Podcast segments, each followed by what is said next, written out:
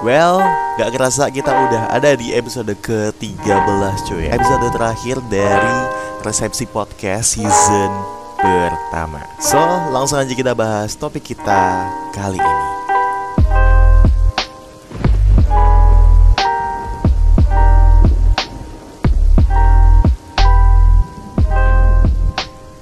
Well, di episode ke-13 gue mau ngomongin tentang Artificial Intelligence alias kecerdasan buatan Nah, jadi AI atau kecerdasan buatan ini salah satu bagian ilmu komputer yang membuat agar mesin nah, dalam kasus ini komputer gitu ya, itu dapat melakukan pekerjaan seperti dan sebaik yang dilakukan oleh manusia. Nah, sejarah dari kecerdasan buatan sendiri dimulai pada tahun 50-an cuy. Itu para ilmuwan dan peneliti mulai memikirkan tentang bagaimana agar mesin dapat melakukan pekerjaan yang biasa dilakukan oleh manusia.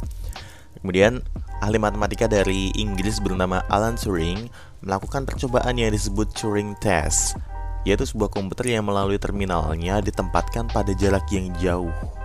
Percobaan ini bertujuan untuk melihat bisa nggak sih mesin ini dikatakan cerdas gitu ya. Nah jadi kecerdasan buatan atau artificial intelligence sendiri um, kemudian baru dicetuskan nama itu oleh John McCarthy, seorang profesor dari MIT. Kemudian pada tahun 1956 pada Dartmouth Conference yang dihadiri oleh para peneliti-peneliti AI gitu ya. Di konferensi itu juga didefinisikan tujuan utama dari kecerdasan buatan adalah mengetahui dan memodelkan proses-proses berpikir manusia dan mendesain mesin agar dapat menirukan kelakuan manusia tersebut. Oke, jadi konsep dari kecerdasan buatan sendiri ada beberapa ya. Yang pertama ada machine learning, yaitu cabang ilmu kecerdasan buatan yang mempelajari tentang bagaimana cara untuk memberikan kemampuan bagi komputer untuk belajar tanpa secara tanpa secara eksplisit di program gitu. Kemudian ada deep learning, jadi pembelajaran mendalam ini adalah teknik pembelajaran mesin yang mengajarkan komputer untuk melakukan apa yang secara alami terjadi pada manusia, yaitu dengan belajar dengan cara mencontoh dan memasukkan kode pemrograman tertentu ke dalam teknologi. Dan yang ketiga ada neural network atau jaringan syaraf tiruan. Jaringan syaraf tiruan ini terinspirasi oleh hal-hal yang kita temukan dalam biologi kita sebagai manusia seperti otak yang memproses informasi. Cara dari neural network ini memahami sesuatu sama seperti manusia, yaitu belajar dengan cara mencontoh. Ada kelebihan dan kekurangan dari artificial intelligence atau kelebihan dan kekurangan dari kecerdasan buatan. Kelebihannya ada banyak banget, lebih bersifat permanen, lebih mudah diduplikasi dan disebarkan, lebih murah, dapat didokumentasi, kemudian cara kinerja lebih cepat dan hasil lebih baik.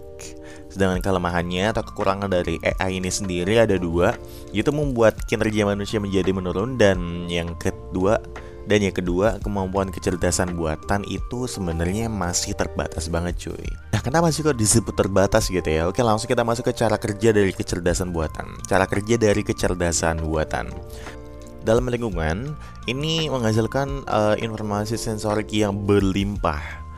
Manajemen sumber daya sangatlah penting karena kapasitas pemrosesan sistem kita ini sangat dikuasai oleh kapasitas gitu. Jadi kayak terbatas aja sama kapasitas dari kita sendiri gitu.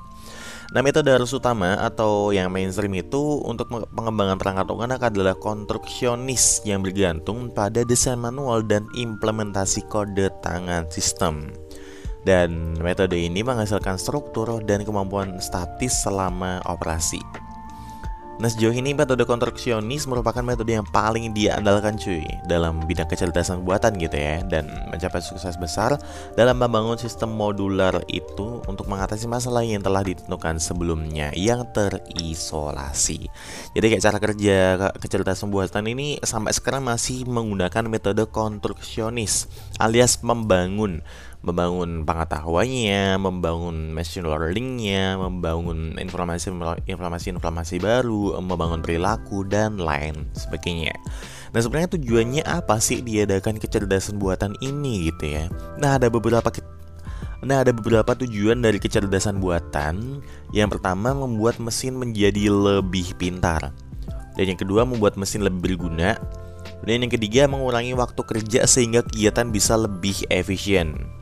Dan yang keempat, menggunakan kecerdasan buatan, manusia akan menjadi lebih mudah dalam melakukan suatu kegiatan dan mengambil sebuah keputusan. Dan yang kelima, membuat waktu pengerjaan suatu pekerjaan menjadi jauh lebih cepat dan yang terakhir, dan yang terakhir adalah untuk mempercepat dan meringankan suatu pekerjaan. Jadi itu tadi untuk tujuan-tujuan dari kecerdasan buatan cuy. Tapi pada intinya sih nggak pernah ada ilmuwan mana pun yang bertujuan untuk menurunkan atau mendegradasi dari perilaku manusia itu sendiri. Jadi kalau misalnya emang ada yang mendegradasi gitu bisa dipastikan bahwa itu emang oknum aja cuy. Oknum yang emang dia mau menang sendiri gitu ya. Dia yang mau menang sendiri dia yang nggak mau menerima saran kritik orang lain nggak mau membiarkan orang lain bersinar dan lain sebagainya. Nah menghadapi era-era AI ini kita bener-bener harus pakai banget peka terhadap teknologi gitu ya. Biar yang ada orang-orang kayak gue sebutin tadi orang-orang ya emang dia itu pengen mendegradasi manusia kita nggak bisa nih didegradasi karena gimana pun AI ini tetap buatan manusia. Dan yang lebih sempurna dari AI adalah manusia itu sendiri.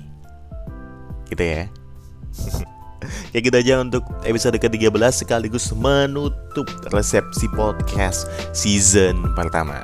Oke, okay, thank you banget yang udah join dan till next time, stay safe, stay healthy. Bye bye.